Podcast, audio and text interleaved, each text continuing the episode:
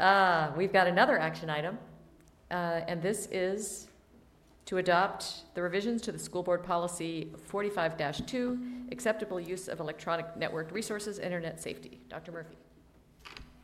So let me turn to uh, Mr. Matt Smith, and I know Mr. Rajal Samili and both uh, Dr. Natras have also supported him in bringing this forward. I don't think there's any new information, Mr. Smith, but if you might just summarize uh, the information you shared at the last meeting, and then I think the board is ready to move forward with this.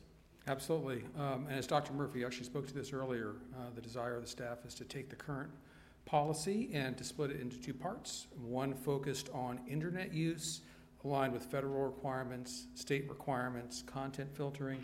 And the second hide would, would be what most of us consider acceptable use, which is sort of how the devices are used themselves.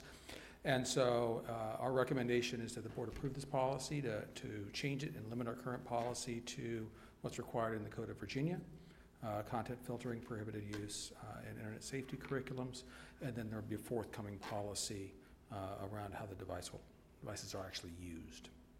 Thank you very much. Let me ask first if there are clarifying questions for Mr. Smith. Hearing none, I think we are ready to act. May I have a motion? Motion? I move we adopt the policy changes in forty-five two. Is there a second? I second. All in favor, please say aye. Aye. Any opposed? Motion passes five to zero. Thank you very much for your great work. Thank you. All right.